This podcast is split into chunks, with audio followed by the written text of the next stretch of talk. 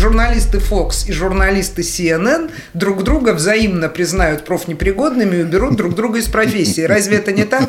Ну, ребята, ну хорошо, у вас останется три журналиста, которые будут высоко рукопожатны, потому что они от страха перестанут писать. Знаете, люди, которые принимают решения, среди них бывают женщины, знаете ли вы, хотя вы известны, Сергей, своим мачизмом, я гневно отвергаю все твои обвинения в мачизме. Инсинуации, скажи тогда инсинуации. Инсинуации, да. А цель здесь развести срач и привлечь аудиторию на срач. То есть это приемы желтой прессы. С моей точки зрения она выглядит шизофренически. Всем привет, с вами Сергей Корзун, и в этой серии мы продолжаем разговор с Еленой Мясниковой, суперуспешным главным редактором «Русского космо», затем издателем и гендиректором издательского дома Independent Media. Здесь все про журналистику и секреты этой профессии.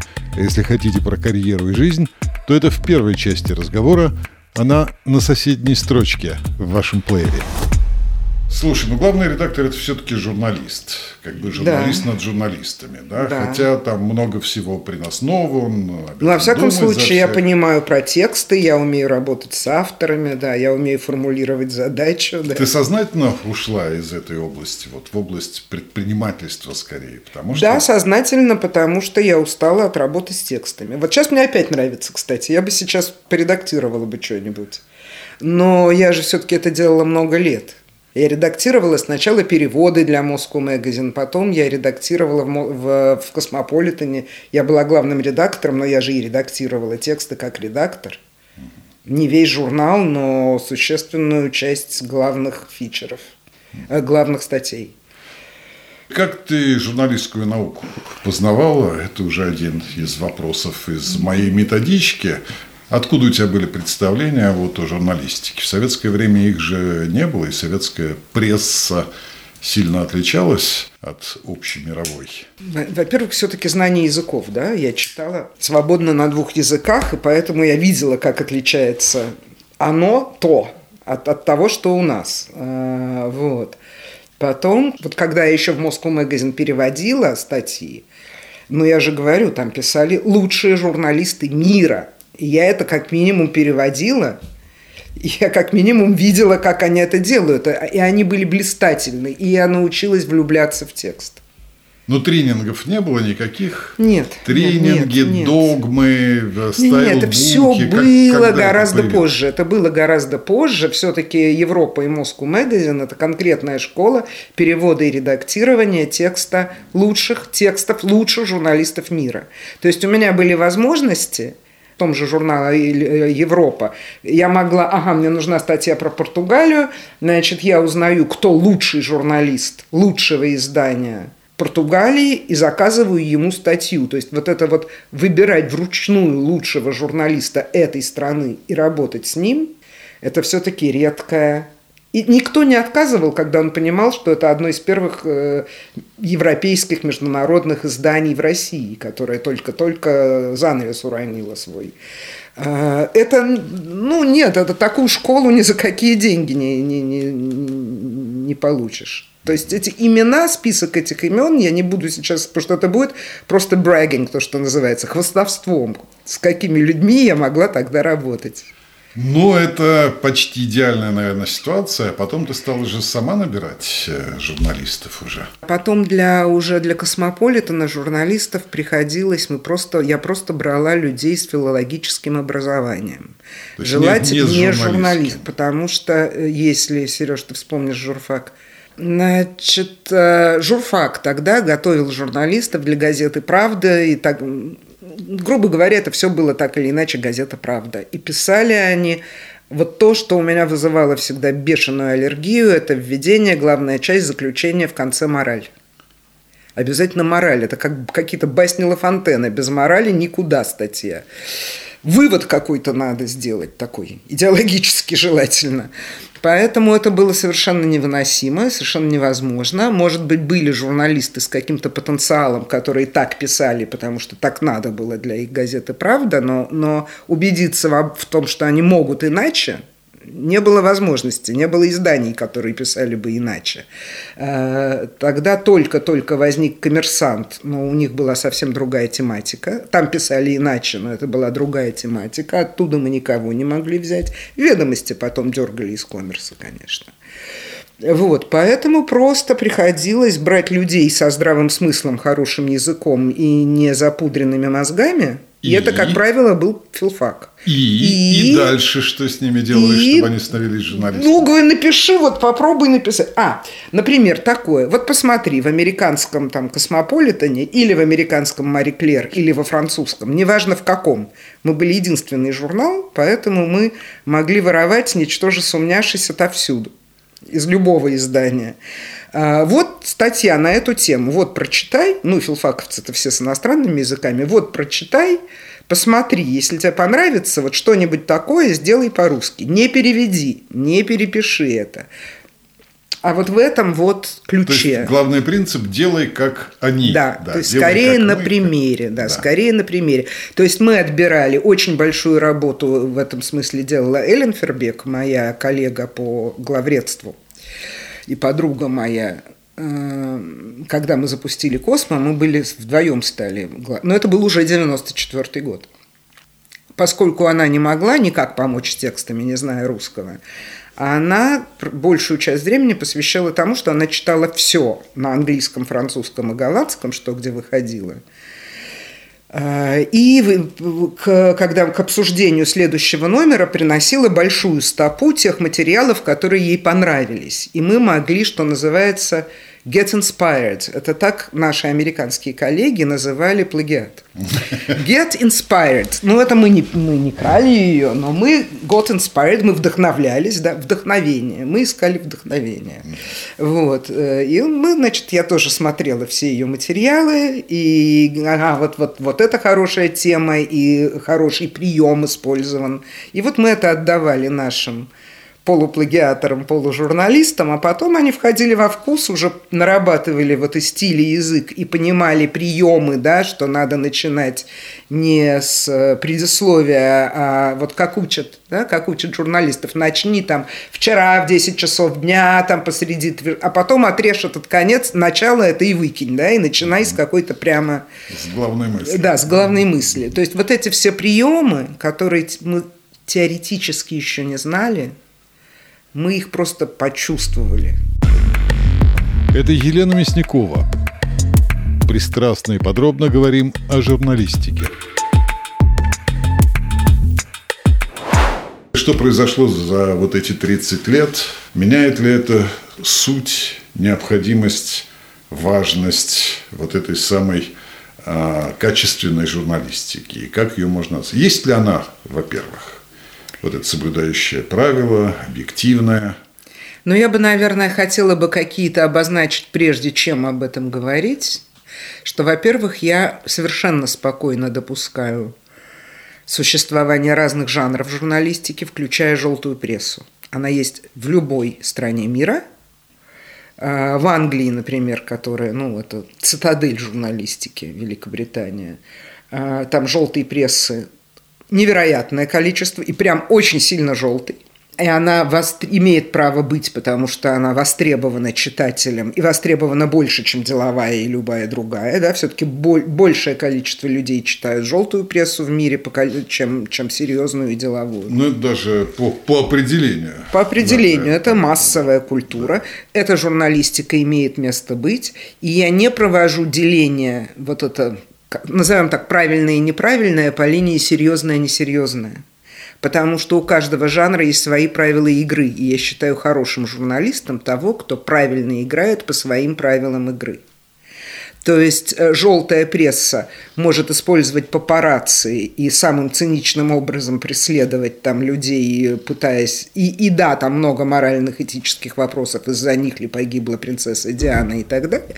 Но желтая пресса не должна врать, например. Она не должна придумывать роман принцессы Дианы с Доди Альфаетом. Но если этот роман был, и они в нем ковыряются, и они это наковыряли, то это их право, и это их работа. И они ее сделали хорошо.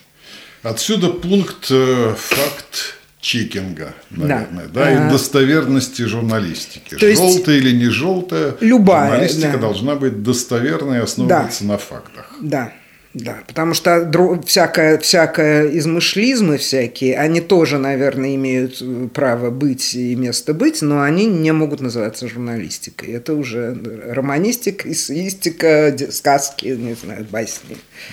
То есть журналист, независимо от того, работает, если брать хотя бы издания, которые были вот в твоем холдинге, ведомости или что там самое желтое из изданий. У нас желтого не было совсем. Но надо сказать, у меня была, до того, как появился на этой поляне Арам Ашотович, у меня была тайная мечта сделать под псевдонимом, ну, под псевдонимом, чтобы не бросать тень на всю остальную деятельность, да, сделать какую-нибудь желтуху, такую вот. Ну, просто мне это было занятно как эксперимент, потому что вот такой настоящий, качественный, вот назовем так, качественной желтой прессы у нас не было. То есть там, где э, не высасывается из пальца и не обсуждаются сплетни, не подтвержденные ничем, а там, где существует вот это вот оценивайте ее как хотите, но профессия папарацци. То есть там, где действительно бешеная работа, настоящая, тяжелая, ежедневная ведется над раскапыванием фактов. И она мне не кажется прекрасной и благородной, но она не может не быть, пока есть у людей интерес к этому. Тем не менее, есть ли э, ну, какая-то разница между вот этой самой качественной прессой, как ее можно еще назвать там, Профессиональная, наверное, и та, и другая, и желтая, да, степень желтения. Ну, сейчас вся пресса желтеет, по большому счету, да, потому что больше обращает внимание на своих читателей, на их массу, на клики да. и так далее. Да. Тем не менее, остается ли вот это понятие качественная пресса, то есть пресса, которая влияет на э, общественные процессы, скажем так? Это очень сложный вопрос и очень неоднозначный, потому что можно сказать, что ну как, вот будем ли мы считать... Э, я сейчас не буду брать флюктуации их качества со временем, в зависимости от времени и ситуации владельца, но там коммерсант ведомости РБК, да, ну, я же все-таки в нашем издательском доме, кроме ведомостей Harvard Business Review, там были вот эти журналы Men's Health, Cosmopolitan. Это нельзя назвать какой-то... Э, это не деловая журналистика, да, но это и не желтая пресса. Это лайфстайл, то, что называется. И с точки зрения повлиять на мир, я не знаю, я, у меня нет уверенности, что ведомости повлияли на Россию – Э, больше, чем Космополитен. На людей, принимающих решения, например. Я еще элитарно иногда. Зна- знаете, люди, которые принимают решения, среди них бывают женщины, знаете ли вы, хотя вы известны, Сергей, своим мачизмом, но иногда женщины тоже принимают решения. Да-да-да, он такой. Может быть, он не прокламируемый, но он внутри сидит в позвоночнике. Я знаю. Для них тема контрацепции, условно, которая никак не поднималась в советские времена, она тоже важна. А вот давай по этим стандартам журналистики пройдемся. С чем согласишься, с чем не согласишься. Факт-чекинг. Обязательно. Любая серьезная журналистика. Баланс мнений. А, да, обязательно. А, до какой степени? То есть а, авторская да. колонка в Космополитен о том, как вести себя там, не знаю, в ситуации мачистской редакции, хотя я гневно отвергаю все твои обвинения в мачизме. Инсинуации, скажи тогда инсинуации. Инсинуации, да. Нет, авторская колонка – другой жанр. Да? Вот, вот я же говорю, мы сейчас запутаемся в определениях. Авторская Не, а колонка а, – это давай мнение. Смотреть. Понятно, это, это мнение. Да, и мнение может быть в следующем номере другое мнение. Или в том же самом номере может, да, может, может быть, быть другое. Мнение. Да, может быть. То есть для, для издания важно Желательно, желательно раз, разные мнения. Я думаю, что, кстати, с Дерком я здесь разойдусь.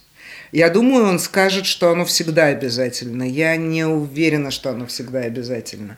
Мы прекрасно знаем, что крупнейшие американские СМИ не нейтральны, и журналист не может быть нейтрален и объективен. Но это в последнее это время особенно усугубляется этот процесс. Это может быть постулатом. Журналист может к этому стремиться. Он человек, и он не может быть весами. Угу. Поэтому э, равно... Но объективность немножко другое. Редакционная политика. Ты же главным редактором была. Да, так вот я думаю, Если что... есть какое-то мнение, которое кажется тебе односторонним, либо не дает всю полноту картины, будешь ли ты заказывать, обязательно найти другое мнение? Ну, для политической прессы это понятно. Для политической это понятно, для экономической это понятно, для лайфстайла это менее понятно, но если мы возьмем CNN и Fox News, которые трудно списать, ну, сбросить, типа, не журналистика, не издание, это все-таки большие каналы, да? Ну, современная журналистика, конечно. А, вот, она предвзята, и тот, и другой предвзят. То есть э, в нормальной стране, мне кажется, что любая статья – и в конечном счете любое издание так или иначе имеет какую-то субъективность, которая складывается из мнения главного редактора и его единомышленников, потому что, как правило, все-таки главред набирает людей схожих взглядов, и оно не бывает абсолютно взвешенным и абсолютно объективным. И в нормальной стране это уравновешивается тем, что на соседней улице, в соседней редакции сидит главред и коллектив, которые думают иначе, и в обществе представлены все эти точки зрения. У нас засада случилась, потому что у нас другие точки зрения изничтожили на корню. Ну, а если человек не ходит на другую улицу, как обеспечить общее э, государственную, если хочешь, дискуссию, общую дискуссию – в обществе? В обществе не бывает консенсуса. Значит, не консенсус, одни люди читают дискуссия. газету или слушают радио э, с таким дискурсом, а другая часть с другим дискурсом. Иногда они встречаются в редких случаях, дискутируют и о чем-то договариваются, но это редко. То есть э, серьезную качественную прессу СМИ нельзя рассматривать нет у них такой миссии создавать общую национальную дискуссию, скажем так по-твоему? Или она все-таки существует? Я думаю, что они уча- должны участвовать в создании этой дискуссии, они должны вкладывать туда кирпичики, но на- настоящее общенациональное... Слушайте, но опять-таки в стране, где не существует монополии на телевидение, как у нас, а, просто не существует площадки, которые бы один смотрит CNN, другой Fox News, но третий еще что-то, да, смотрит, слушает. Ну как может э, одно СМИ это что, должно быть одно большое... Слушайте, это было Back to the USSR, да? Это должен быть один большой первый канал, который будет осуществлять всю повестку страны. Ну вот смотри, была такая мысль в 90-е годы, «Эхо Москвы» мы создавали как раз с этой идеей. И, насколько я понимаю, она остается. Она остается. С моей точки зрения, она выглядит шизофренически. То есть, все-таки но она одно выглядит СМИ, искусственно. Для меня оно выглядит искусственно. То есть э, как сказать, ну, как бы это сказать. А, одна история – факт-чекинг и предоставление слова другой стороне. Но мне кажется, что «Эхо Москвы», прокламируя это, призывает иногда очень идиозных людей, крайних, с обеих сторон. Чем тебя это смущает, вот, баланс мнений и привлечение мнений, а, которые сейчас не скажу, соответствуют генеральной скажу, политике партии? Сейчас скажу, сейчас скажу. Нет, там же бывают наоборот спикеры, которые с пеной у рта отстаивают генеральную линию. Ну вот ровно да. про это я и говорю. То есть, э, если мы хотим создать общественный консенсус, то, наверное, не надо, когда люди для якобы, чтобы создать общественный консенсус и объективно э, представить ситуацию, привлекают людей одиозных, мне это кажется. Во-первых, совершенно понятно, что корневой зритель эхо не согласится, если вы туда позвали какого-то совсем одиозного представителя другой стороны. То есть это продуцирует срач, и для меня это воспринимается не как попытка создать объективность, а как попытка э, разогреть дискуссию и нагнать кликбейтство такое, нагнать, как, ну, понятно, да, устроить большой срач, у которого всегда большая аудитория. Ну, с точки зрения... Вот Клабхаус сейчас, да, вот сейчас мы зажжем, сейчас мы устроим срач, и у нас в комнате будет сразу не 300 человек, а 1000. Слушайте, ну, мы говорим среди журналистов, мы же понимаем. Но с точки зрения даже бизнеса, как же упускать другую часть аудитории-то? Ты же генеральный директор. Ну, я же говорю при интенции, да? То есть я понимаю интенцию, когда люди хотят дать своим слушателям разобраться, и они приводят вменяемого человека, который может им объяснить, что он видит эту ситуацию иначе, потому-то, потому-то, потому-то, или приводит какого-то скандального кликушу, я понимаю, что цель здесь не, не представить объективно мир, а цель здесь развести срач и привлечь аудиторию на срач. То есть это приемы желтой прессы. То есть эхо Москвы сплошь и рядом, привет Венедиктову, э, действует по принципам желтой прессы. Э, госпожа Латынина действует по принципам желтой прессы сплошь и рядом. Я сказала уже, что я желтую прессу тоже считаю прессой. И тоже считаю профессией, и она имеет право быть. Но просто я хорошо вижу эту желтизну в эхе. Э, когда я понимаю, что это делается для либо для утешения, ну как сказать, либо для того, чтобы сказать акционерам, дорогие акционеры, мы, мы сбалансированы, мы представляем все точки зрения, пожалуйста, не закрывайте нас, как вы закрыли это, это, это и это. Мы же объективны. Может быть такая причина. Может быть причина устроить срач и повысить э, посещаемость. А, но, всегда, но, но любой нормальный журналист всегда видит интенцию. И это не есть интенция создать общественный консенсус. Но людей можно разводить в эфире, а можно их и сводить. И вообще я обратил внимание на то, что очень многие люди, политики в том числе, они меняют тональность своего разговора в зависимости от того, куда приходят. Если они приглашены как бы вот в серьезную более-менее дискуссию, то они ведут себя соответствующим Это образом правда. и слушают Такой аргументы и отвечают на них и так далее. Такой феномен Наоборот, есть. когда люди разбегаются по разным местам, из своего угла гораздо проще кричать, что с одной стороны там то-то, а с другой стороны другое. Поэтому что-то вот должно объединять. И отсутствие общенациональных сейчас и телеканалов в Штатах меня волнует, скажем. А в других странах есть. BBC все-таки, наверное, еще осталось местом для общенациональной какой-то дискуссии. Да, да. Но у меня нет такого опыта, я этого не видела изнутри. То есть я таких изданий не делала. И я их не наблюдаю сейчас в России. И даже когда мы говорим об издании, которое соблюдает догму, как «Отче наш», например, «Ведомости», да, соблюдали догму, ну, те, те ведомости, которые были при Дерке, при мне, при Татьяне Лысовой, соблюдали догму.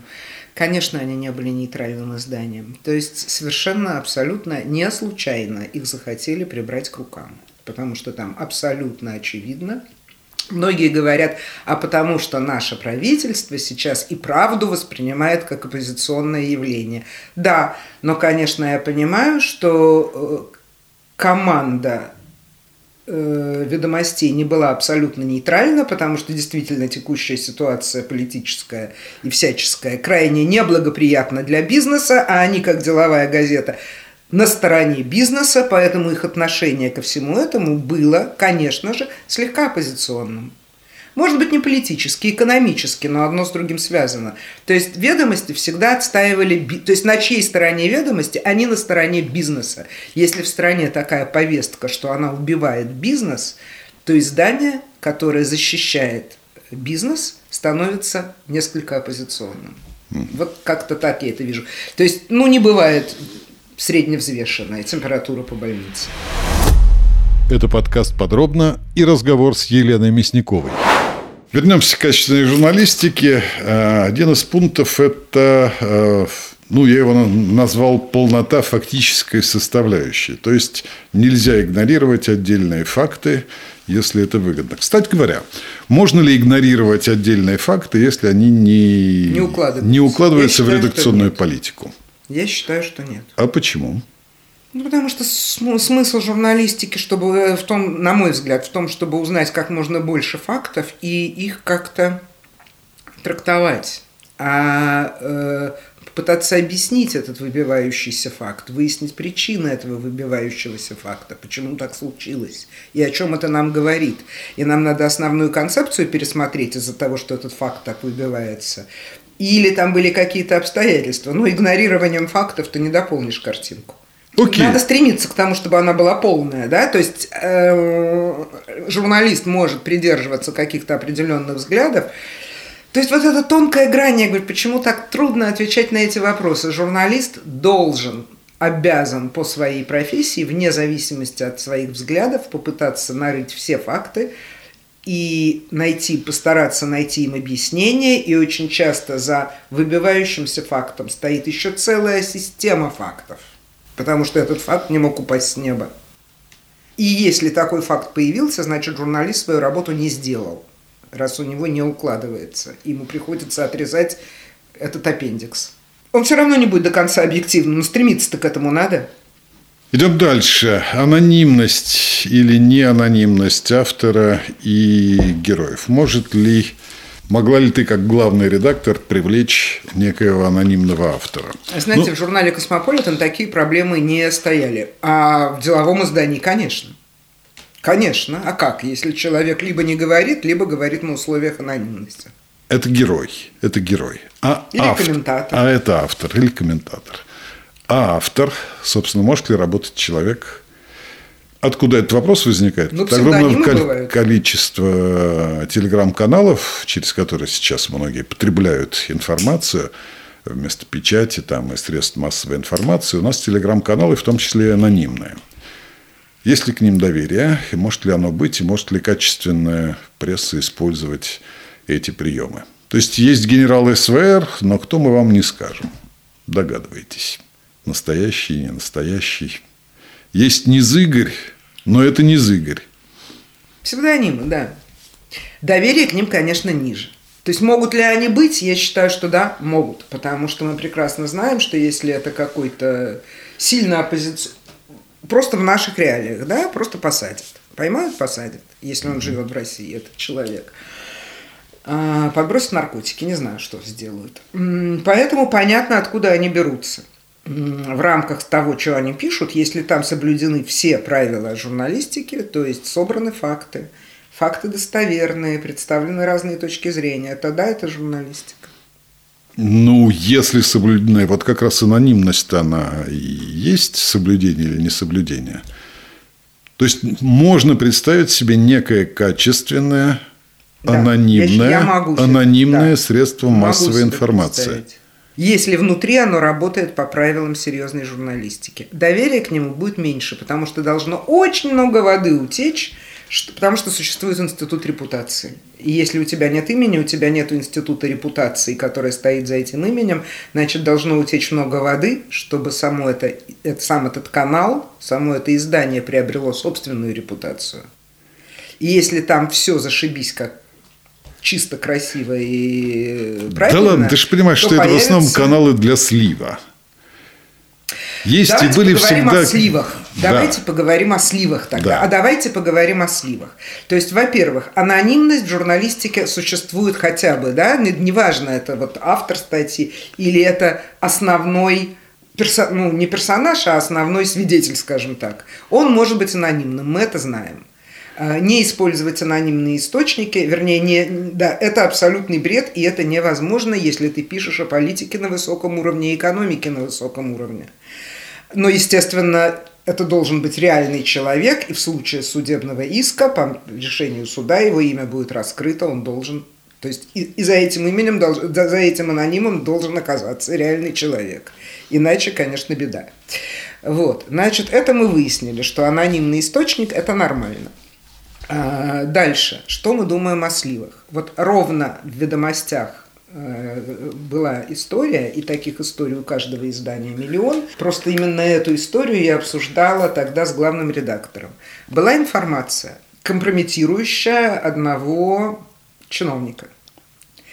Ее не принесли к нам в конвертике и не позвонили по телефону, да, а мы ее как бы сами нашли. Но шли, было, шли и нашли. Шли, ну... шли и нашли. Но было понимание, что на этом уровне такая информация не находится как гриб под елкой. Что раз она нашлась, значит, кто-то хотел, чтобы она нашлась. Вас, информация... вас навели. Да, значит, что нас на навели, что нас на эту информацию навели. Не прямой слив, но косвенный. То есть было подозрение, можно было лопухнуть, ну просто вот прохлопать ушами, ой, что мы нашли. А если подумать дальше, а все-таки главный редактор делового издания умеет думать на 2-3 хода, что, в общем, случайно оно найтись не могло.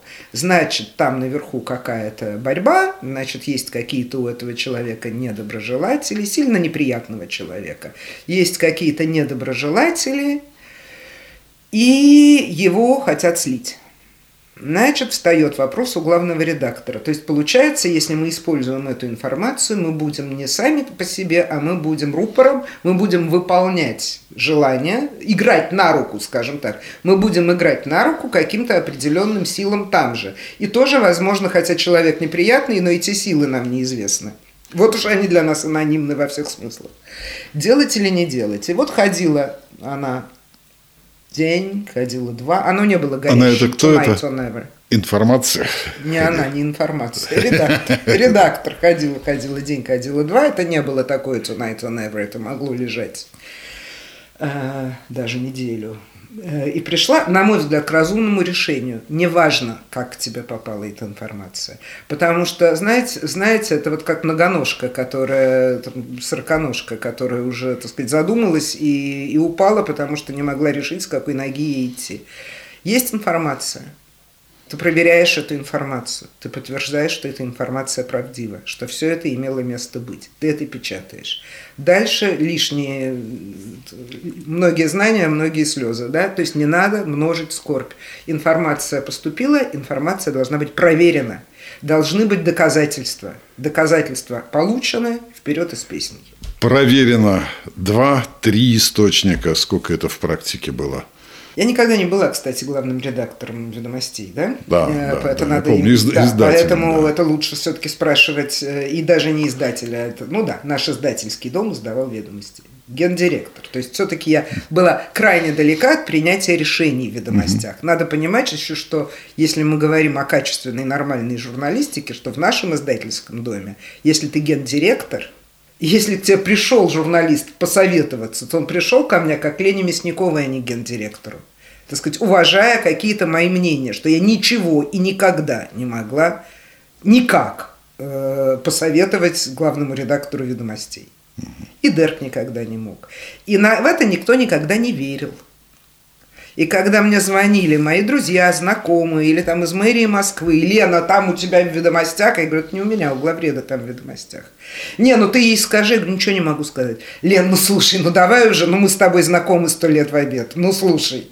Вот это, в это никто никогда не верил, но это абсолютно так. Ни я, ни Дерк не могли сунуть свой нос и что-то сказать главреду ведомостей, кроме как «Привет, как дела?» и «Пойдем пообедаем». Вот. И если я говорю, что со мной советовался главред, и мы обсу... вот этот слив обсуждали, то это обсуждали со мной, как типа она считала, что я не глупая женщина. Возвращаясь к сливу, то есть перепроверка, если данные подтверждаются, не неважно знаю, откуда мнения, поступили. Наверное, два-три мнения, да. И не обязательно мнения, это же могут быть документы. В данном случае это были нарыты документы, другие документы уже явно не слитые. Просто уже знали, где рыть, где искать, что искать угу. кого спрашивать. То есть этот слив, эта наводка, мы думаем, что это был слив. У нас нет доказательств. Мы просто понимаем по конъюнктуре, что это был слив, вероятно. Вот. Но дальше ты можешь ковырять. Ты получал зацеп, получил зацеп, ты расковырял, все подтвердилось. Но, но это понятная история, когда ты перепроверяешь, да, и неважно, как ты подумал об этом, что тебя навела на это. Да даже если бы мысль. не подумала, тебе бы позвонили дальше. Вот таких историй я не помню, не знаю. Или со мной их не обсуждали, скажем угу. так. Но с моей точки зрения, даже если тебе позвонили и слили, процесс все равно должен быть тот же. Проверили, тебе сказали, куда рыть, ты роешь, тру-ту-ту-ту-ту. Все, э, все доказано, вперед из песни. Только спроси того человека, на которого слили. Возвращаясь к телеграмму. А комментарий? Ты комментарий не забудь взять у того, кого топят. Ага. А возвращаясь к телеграм-каналам, тогда он все-таки в анонимных такая проверка, наверное, не проводится? Или ты думаешь, что проводится? Ну, кто-то проводит, есть... кто-то не проводит. Кто-то работает по законам СМИ. То есть я считаю, вот тоже участвовал недавно в дискуссии, можно ли считать блоги СМИ. Ну, вообще все, что распространяет массовую информацию, в общем, наверное, можно считать СМИ. Можно ли их считать качественными СМИ? Я же говорю, у меня очень растяжимое понятие, что такое СМИ и что такое журналистика. Очень растяжимое. Можно ли их считать качественной журналистикой? А это зависит от блога. А это зависит от телеграм-канала. Если там работают вышеперечисленные, да, проверка фактов, два, э, мнение второй стороны, все такое. Это не обязательно два мнения. Вот, кстати, когда мы говорим мнение другой стороны, и про эхо мы говорим, там, там что мы имеем в виду? Мы имеем в виду, что один за Навального, другой за Путина. Да? Вот мы представили. Я не это имею в виду в деловой журналистике. Я имею в виду, что если ты получил материал, что Иван Иванович Иванов, который руководит такой-то, такой-то компанией, украл э, бюджетные деньги, позвони Ивану Ивановичу Иванову. Я не имею в виду позвони другому человеку, который считает его ангелом. А ему позвони. Вот это называется другая сторона, а не, а не сторона с другой идеологией. Просто я видела, и уже, к сожалению, в последнее время в ведомостях статью, когда кого-то топят, про кого-то нарывают факты, игнорируют другие факты и не предоставляют слово человеку, которого они топят. Мама моя, я думаю, что же это произошло с ведомостями? Так быстро. Кстати, вопрос о редакции. Редакция, ну, не обязательно это место, где присутствуют и собираются журналисты, но это участие нескольких человек, как минимум, в подготовке материала. Теория там второго взгляда, то, что кто-то взглянуть со стороны. Возможно ли качественная журналистика в этом вопрос без участия других людей? То есть, вот назовем это Сам редакцией. Сам себе журналист. Я думаю, что теоретически возможно. Очень трудно. Очень трудно выдержать уровень и качество. Э, то есть, когда ты сам себе журналист, сам себе редактор, сам себе главред, э, это трудно. Но я вполне себе допускаю, что это возможно. Если бы у Саура был бы какой-нибудь свой, там, я не знаю, свое издание, я бы его читала, я бы даже верила бы. Я бы помнила, да, что это его личное мнение и что надо к нему относиться критически, потому что он может ошибаться. Так и редакция может ошибаться. Но это качественная журналистика или вот это авторская все-таки журналистика? Ну, это уже си... смотря как что. Если это opinion, то это opinion. А если это... Э, ну, по большому счету, вы говорите, редакция. В редакции сидит журналист, который пишет статью. Это он нарывает факты, это он проверяет факты, это он звонит обвиняемому, скажем так, и дает ему возможность высказаться и привести контраргументы. Это все делает журналист. А, если нет отдела факт-чекинга юридического, в редакции еще обычно есть юридический отдел, который говорит, а вот мы не можем так сформулировать, потому что это разжигание того всего. Да? Ну, в конце концов, э, все равно в издании так или иначе появляется плюс-минус авторский текст. Ну, если это хороший журналист, то его текст доходит до печати или до эфира практически в неизмененном виде. Почти в неизмененном виде. Ну, там будет штампик юротдела стоять ну там редактор поменяет чего-то или скажет, а вот еще позвони-ка этому. Ну, в общем, это авторские материалы.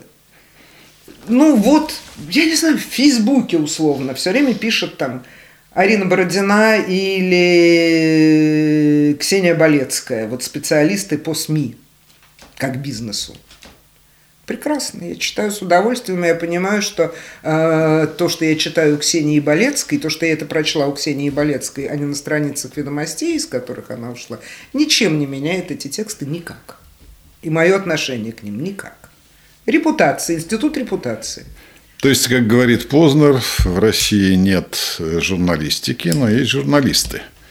Упрощаю его мысль, неоднократно высказанную – то есть ты готова больше доверять журналистам, людям с журналистской репутацией, чем каким-либо изданиям. И было ли так всегда? Нет, во-первых, так было не всегда. Это опять-таки все сложно. Вот я, я подумала, что как, о чем тут говорить, тут все так понятно, а когда стала говорить, я поняла, что ничего не понятно. Дело в том, что эти журналисты приобрели собственную репутацию в рамках издания под эгидой издания во многом благодаря репутации издания. О, да? то есть, это важно, да. Да. Э, то есть, э, когда сейчас условно в Клабхаусе появляется Венедиктов, то это не просто седовласый странный чувак, который что-то там говорит и вроде много чего знает. Он туда приходит, потому что он, в общем, много лет выступал на эхе. Э, там журналисты эховские сидят, да, там сидит Виттель из РБК. То есть не было бы эхо, не было бы Венедиктова. Он бы преподавал в школе, и о нем бы знали только родители его учеников и его выпускники. Э, эхо создало Венедиктова, и его репутация, нравится она вам или не нравится, создана эхом. Ты пришел ко мне не потому, что я такая умная, прекрасная, а потому что я сделала ряд изданий с репутацией, которые создали мне репутацию. Поэтому это взаимосвязано. Хорошее издание собирает людей с репутацией и берет в том числе мальчиков, девочек, девочек с улицы, и они там вырастают, и их репутация под этой крышей создается. Потом она может работать уже без крыши. Вот а на чем вырастает эта репутация для мальчиков, девочек. И второй вопрос сразу, что будем делать дальше в этой ситуации, если не остается авторитетных, качественных изданий либо они есть. Давай сначала вот с этого начнем, этот вопрос по поинтереснее. Остаются ли качественные издания и где сейчас создавать себе репутацию? То есть человек, который начинает с своего собственного блога... Он должен идти условно в ведомости, скомпрометировавшие себя уже, или он должен сразу заводить канал в Твиттере, да? Да, да. И как ты узнаешь, что у него есть репутация? Вот в чем еще суть средств массовой информации, наверное. Да, не знаю. А, я сложно отношусь к тем изданиям, которые сейчас есть на рынке, но, может быть, мне проще, потому что я, как и ты, как и, собственно, студенты, которые это будут слушать, люди не совсем с улицы. То есть, что делать обывателю с улицы, я прям не знаю. Я все-таки понимаю, вижу ситуацию. Например, РБК. РБК изменились, когда оттуда ушли там Дерк, я, ну, в первую очередь, конечно, Лиза Осетинская, Рома Баданин, Максим Солюс и так далее, да, они изменились. Они стали помоечной э, трэшевой журналистикой? Нет, не стали. Что изменилось? Изменилось не столько качество того, что они пишут, как некоторое расширение списка того, о чем они не пишут. То есть, если я прочту что-то сейчас в РБК, я, скорее всего, буду доверять этой информации. Я понимаю, что их немножко зажали, обрубив широту спектра. То есть они на какие-то темы просто не напишут, но то, что они напишут, скорее всего, будет достоверно. Плюс-минус так же достоверно, как было пять лет назад, скажем. А, потому что я знаю людей, которые руководят этим изданием, и я понимаю, что обман читателя не входит в их повестку. А дальше то, что вот за этой двойной сплошной, Поэтому чтобы понять, сказала... что то, что за двойной сплошной, ты куда пойдешь, ты уже не в ведомости пойдешь и не в РБК. Да, я пойду в ФБК, да, я пойду в, в, Бел, в Беллинкет, в инсайдер, да, я пойду, но это все-таки И в анонимные не... телеграм-каналы тоже. Нет. И все-таки я пойду скорее Bellingcat, скорее Insider, скорее uh, The Project, скорее, да, вот в эти, в эти поп-ап медиа, вот в эти вот читать Баданина, читать Солюса, читать, где бы они... Не, если Которые Баданин свой авторитет создали да, в свое время. в свое время да, РБК. Да. Все равно я считаю, что репутет надо создавать проще. Просто быстрее создавать под эгидой СМИ, стараясь выбрать максимально приличные СМИ для этого. Назови это приличное на этот момент. А, сейчас не существует СМИ ни одного, к которому у меня не было бы никаких претензий. Когда я шпыняла эхо, надо понимать, что я хорошо отношусь к эху. Просто сейчас нет вообще ни одного издания, к которому я относилась бы сильно лучше. А, то есть вопросы есть ко всем. Но я все равно считаю, что какие-то стандарты журналистики в РБК, в «Коммерсанте». Ведомости я просто перестала читать, может быть, из протеста, потому что это мое, и я его вот в таком виде читать не буду. Я не знаю, может быть, там есть что-то вполне достойное и качественное. Не буду врать зря. Есть отдельные материалы в «Медузе», но я много раз ловила «Медузу» на больших проколах, поэтому Черт, я, наверное, буду читать любое написанное сейчас как редактор. Дебел, Дебел Осетинская, давай все-таки список добьем. Дебел, да. Я считаю, что оно качественное. Э, телеканал «Дождь», нынешний с Тихоном Дзитко. Раздражает безумно, но да, я, в общем, если там что-то появляется серьезное и глубокое, то я скорее буду верить, да. Но буду понимать, что оно ангажировано. Оно, «Дождь» для меня ангажирован. Угу. The Bell гораздо менее. Потому что, как сказать, у Осетинской еще вот эта закалка это догма ведомостная, да, максимальное стремление к объективности. Дождь к нему не стремится. Дождь существует как оппозиционная СМИ.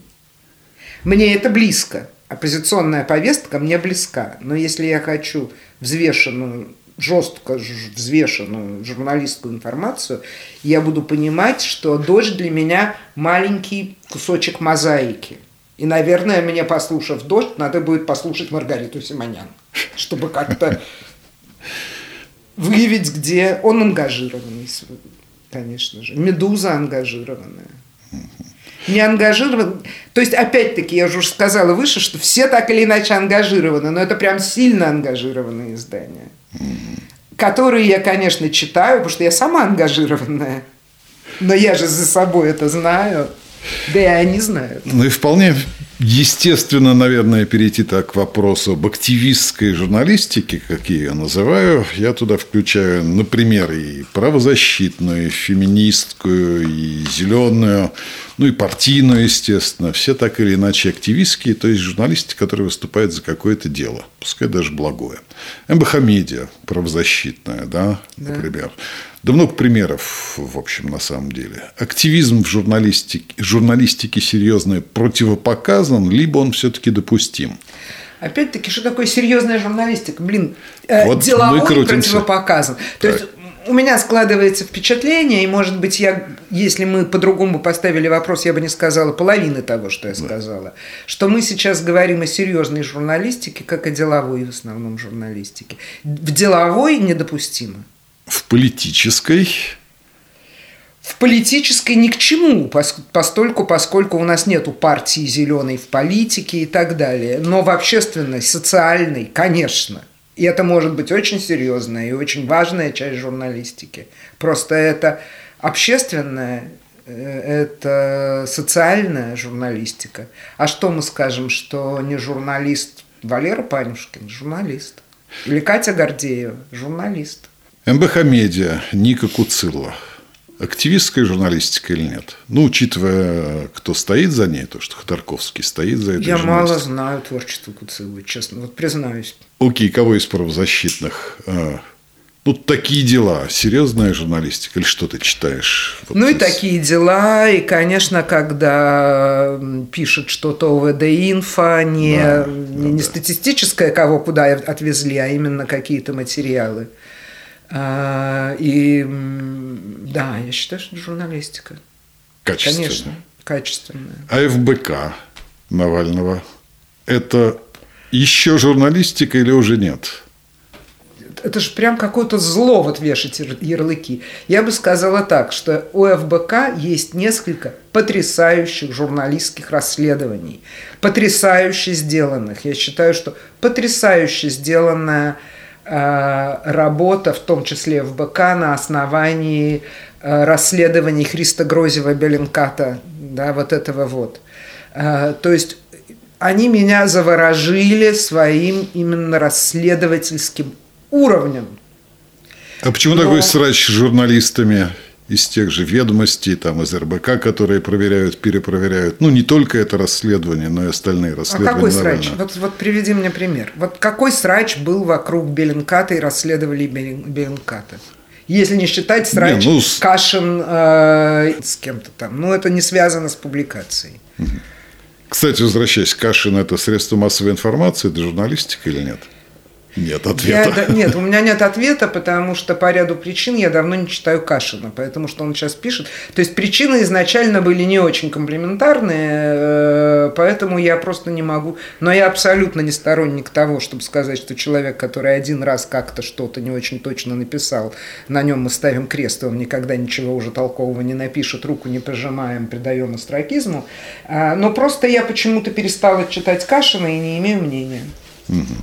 Окей, вернемся а к... врачей я не знаю. Вот вернемся к ФБК. Ну, пример. ну, перепроверка, то, что Навальный обижается на то, что серьезные издания не подхватывают сразу все его расследования, не распространяют их. Ну, перепроверяют, перепроверяют. Да, обнаруживают не... неточности в фактуре и какие-то вещи, которые юридический отдел помянутый уже тобой, никогда не, не пропустил бы, не одобрит. А, ну, юридический отдел, как правило, не проверяет не с точки зрения, как одобряет или нет, не потому что проверен или не проверен факт, а потому что... Возможные иски. Наверное, да, возможные да. иски. Да. да, возможные иски. То есть ФБК, видимо, так сказать, не, не очень боится возможных исков, потому что имеет их выше крыши. Чего уж тут. Вот. Ну, Конечно, ФБК не... Со... Почему я не сказала, что ФБК – это СМИ? Я не думаю, что ФБК – это СМИ, но у них есть отдельные потрясающие расследования. И не столько потрясающие тем, как они выверены, проверены, перепроверены, а как там нарыто.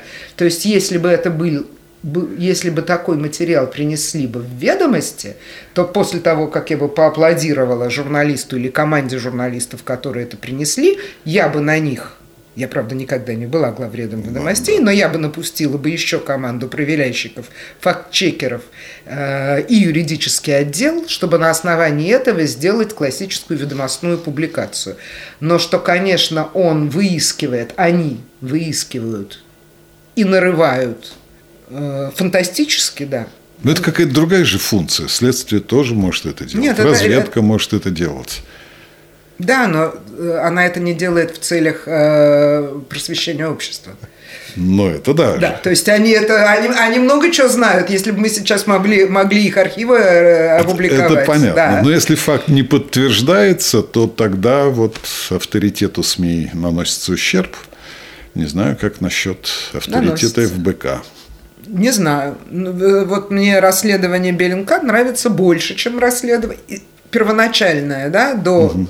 там многое в ФБК выросло на основе Беленкатовского. Вот Беленкатовское расследование убийства, э, покушения на убийство Навального э, фантастически нарыто. И, и это тоже журналистика. Это, безусловно, другой аспект серьезной журналистики, репортерская, репортажная э, и э, расследовательская. Вот тут там не было репортерской, репортажной, там была расследовательская. Это очень актуально. И очень сейчас, по мере диджитализации общества, становящаяся все более важной, потому что сейчас мы можем вычислить, выяснить то, что раньше было невозможно. Надо было бегать, взять сотни тысяч интервью. Сейчас и об этом спорят, этично или нет, покупать базы данных, да, проверять э, там совпадения, где были, маршрут рисовать по купленной базе данных, по отслеживанию чужих телефонов. Вот это вопрос. Вот это, если мы говорим о журналистике, об этике журналистской, это очень большой вопрос. Вот, почему? Потому что это то, что будет журналистикой сегодня и завтра. Умение вот это вот нарыть. Я считаю, что когда речь идет о покушении на убийство в, в стране, в которой э, нету шансов, что те органы, которым следует этим заняться, это сделают, эта журналистика должна быть. Хотя многое из того, что они делают, сомнительно с точки зрения этичности. Что цель расследовать покушение на убийство этичнее, этичность этой задачи, важность этой задачи оправдывает и, и, и сейчас ты спросишь, а что, цель оправдывает средства? Ну да, я считаю, что в этой ситуации да. Елена Мясникова в подкасте «Подробно» у Сергея Корзуна. Хорошо, давай добьем еще группу вопросов э, по профессиональной, по качественной журналистике. Что может э, помочь ее существованию в обществе? Например, союз журналистов, некое профессиональное объединение. В России над союзами журналистов э, ну, в общем, немножко как бы очень скептически относятся журналисты к ним самим. Да, в других странах, насколько я знаю, не совсем так. И билет в профессию дает участие в некоторых э, журналистских объединениях. Э, нужен ли реальный союз журналистов в России – ну, и они есть, и Союз журналистов России, и Союз журналистов Москвы есть, в общем, известные люди их возглавляют. Но нужно ли некое объединение, как вот отделить настоящих журналистов от ненастоящих? А то будут все ходить с табличкой «Я беременна» и выступать. Мне трудно и... сказать. Я никогда не была, не входила ни в одну э, организацию. Я не член Союза журналистов никогда не была членом Союза журналистов и какого бы то ни было другого союза. А, я думаю, что ну, сейчас это просто бессмысленно. Это будет как это, с кино. Э, то есть, э, учитывая, что любая организация так или иначе должна получить одобрение юридического отдела, в данном случае политического отдела, где-то там, и она будет курироваться кем-то, я не вижу большого смысла. Ну, может, репутационный вопрос на самом деле? Вот было одно исследование, в котором меня просили принять участие как эксперта, и я не Э, не вспомнил ни одного случая, когда бы вот профессиональная репутация человека, журналиста, написавшего фейк, там, сделавшего что-то, нет, пострадала до такой степени, что он исчез бы вообще из поля зрения. Может быть, ты помнишь. А вы экспертом в каком вопросе тебя звали? Это было вот связано с публикацией фейка и журналистской репутацией? Нет, это просто исследование общей картины существования журналистики в России в данном случае. То есть отвечает ли, есть ли инструменты, когда за неподобающее непрофессиональное поведение журналисты э, лишались своей профессии. Я не вспомнил. Я знаю чтобы кучу человек... журналистов, которых, э, так сказать, отлучили от профессии особенно если это тележурналисты, э, соответственно... Ну, по цензурным соображениям, цензурным там, соображениям, по политическим... А репутационным там... нет, но надо сказать, что в соцсетях это, конечно, очень живо обсуждается, и то, что сейчас называется модным словом, почему-то новым английским словом э, cancel culture, зачем-то заимствованное новое слово для тоже не самого русского, но давно известного астракизма. Да? И еще более нафталинного нерукопожатности. Безусловно. Причем я бы сказала, что журналистские, особенно радикальные какие-то эти журналистские неформальные объединения типа в Фейсбуке, они гораздо более радикальные и гораздо более категоричны, чем может быть любой комитет и комиссия. Что это наносит ущерб? Да. Репутации. Что это к чему-то приводит? Нет. Потому что, но, но и комиссия тоже. А что это комиссия? Она отберет э, партийный билет, что она сделает? Это организация. Серьезное союз. здание Этот, не, условно, не новый союз журналист. Что он сделает? Ну, врача могут отнять, что-то могут, да? Врача могут как-то убрать из профессии. А что с журналистом сделают? Ничего. Смысл какой? Осудить, так его в Фейсбуке осудят. А как репутационный институт-то работает, либо его вообще нет? Либо вот в этих узких сообществах, Конечно, фейсбучных, вот, вот, только, вот, только там? В условиях современной России, я не буду говорить, я не знаю, как это работает в Америке и в Англии, конечно, только так. Я вообще плохо понимаю, как это работает, потому что мне кажется, что, э, например, журналисты Fox и журналисты CNN друг друга взаимно признают профнепригодными и уберут друг друга из профессии. Разве это не так?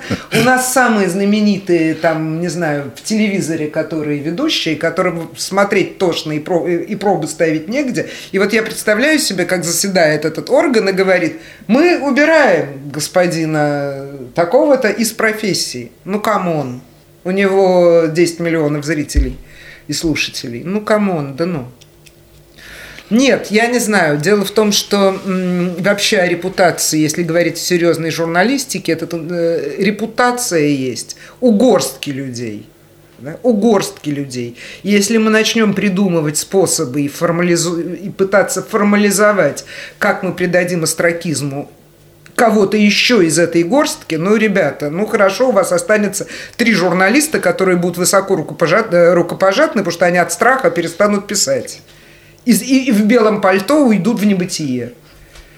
В закат уйдут в закат. Ну, я, я, я ужасно категоричный человек сама, я прям сужу всех, очень opinionated. Но глядя на то, что творится сейчас, уже хочется спрятать белое пальто, уже как бы не забрасывать дерьмом тех журналистов, которые что-то еще могут сделать и сказать, и просто быть помягче в этом смысле. Поснисходительнее. Не ошибается только тот, кто ничего не делает. Инструмент – институт я был немножко удивлен, но Аня Качкаева абсолютно уверенно заявляет, анализируя ситуацию о том, что журналистика окончательно теряет свое влияние как институт общества. Как пятая и власть. И остается называемая. четвертая, да. Ты как четвертая, прошу прощения, четвертая власть. Много можно придумать разных властей. Моим-то ощущением немножко э, по-другому. Это все-таки институт. Ну, смотря что считать институтом. У каждого, наверное, есть представление о том, как правильно должна работать журналистика. И что есть, институт. И что есть институт. Институт власти, институт влияния. Я не думаю, я думаю, что я вполне, так сказать, я верю всему, что говорит Аня Качкаева, относясь с ней с большим пиететом и уважением. Э, возможно, она имеет в виду скорее конкуренцию со стороны социальных СМИ и блогеров. Общую ситуацию, да, общую. Да, в общем, потому что если мы, не говорим, если мы не говорим о России, то, в принципе, влияние общественного мнения на власть было, есть и будет. Другое дело, что общественное влияние, опять-таки оставляем Россию в стороне, а берем мир, общественное влияние на власть, экономику и общество сейчас может осуществляться не только через СМИ, и тут многое зависит от того, что от определения СМИ. Дело в том, что сколько сейчас, вот с кем не поговори, с экспертами, э, будут разные мнения, считать ли блоги СМИ. Считать ли телеграм-каналы, в том числе анонимные СМИ? Э, по моему мнению, это все разные СМИ, новые СМИ, новые виды СМИ. Раньше же спрашивали, я помню, там, не знаю, 15 лет назад, а можно ли сайт считать СМИ? Но сейчас этот вопрос не стоит, да, РБК вообще не существует на бумаге уже практически. И это, безусловно, СМИ. Э, также, я думаю, с блогами, с телеграм-каналами, да, и, и тоже можно рассуждать. И я не понимаю эти вообще рассуждения, можно ли считать СМИ телеграм-канал. Я понимаю вопрос, можно ли анонимное СМИ считать, можно ли анонимный канал считать СМИ или нельзя. Это уже нюансы, но уже ясно, что телеграм-канал – это СМИ. И если мы возьмем расширительное понимание, что есть СМИ – то СМИ не потеряли и не потеряют, и никогда не потеряют свою институциональную роль. А, просто это другая форма СМИ, новая форма СМИ. И там тоже можно говорить о качественном, о некачественном, о факт-чекинге или его отсутствии, об объективности и отсутствии.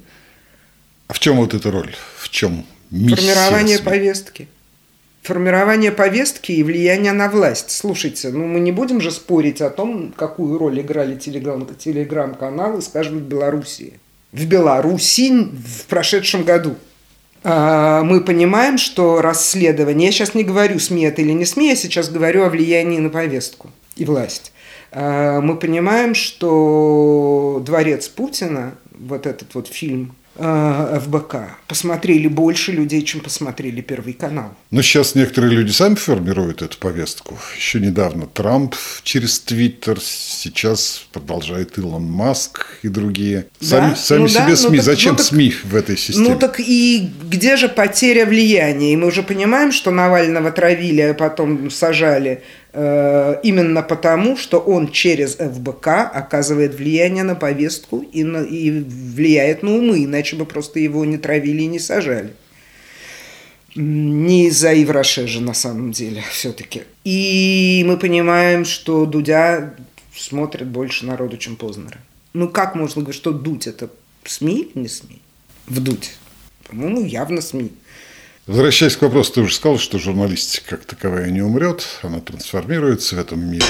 У качественной журналистики вот у этой, ну, будущее это есть или нет? Либо... Да, конечно, есть. Ну, в любом подойдем к СМИ как к товару. Ну, в, люб, в любом сегменте бывает качественный товар, бывает ширпотреб. Ну, куда оно денется?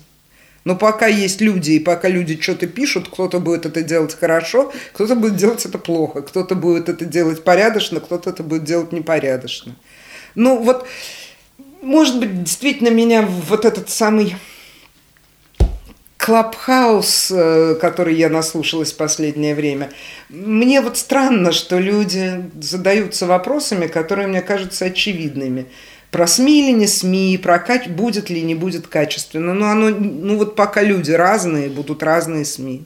Ну, ничего с этим не сделается. Оно поменяет форму. Но вот это способ, способ людей выражать, сбиваться в стайки и выражать коллективно свои мнения никуда не денется. Потому что это в природе человека. Подробно и заинтересованно поговорили мы с Еленой Мясниковой о журналистике качественной и не очень, о кейсах и людях. Для обсуждения предложений есть телеграм-канал под названием «Подробно». Заходите, не стесняйтесь, там еще и дополнительная информация по темам подкастов. Я Сергей Корзун, тут, где-то рядом. Заходите без стука.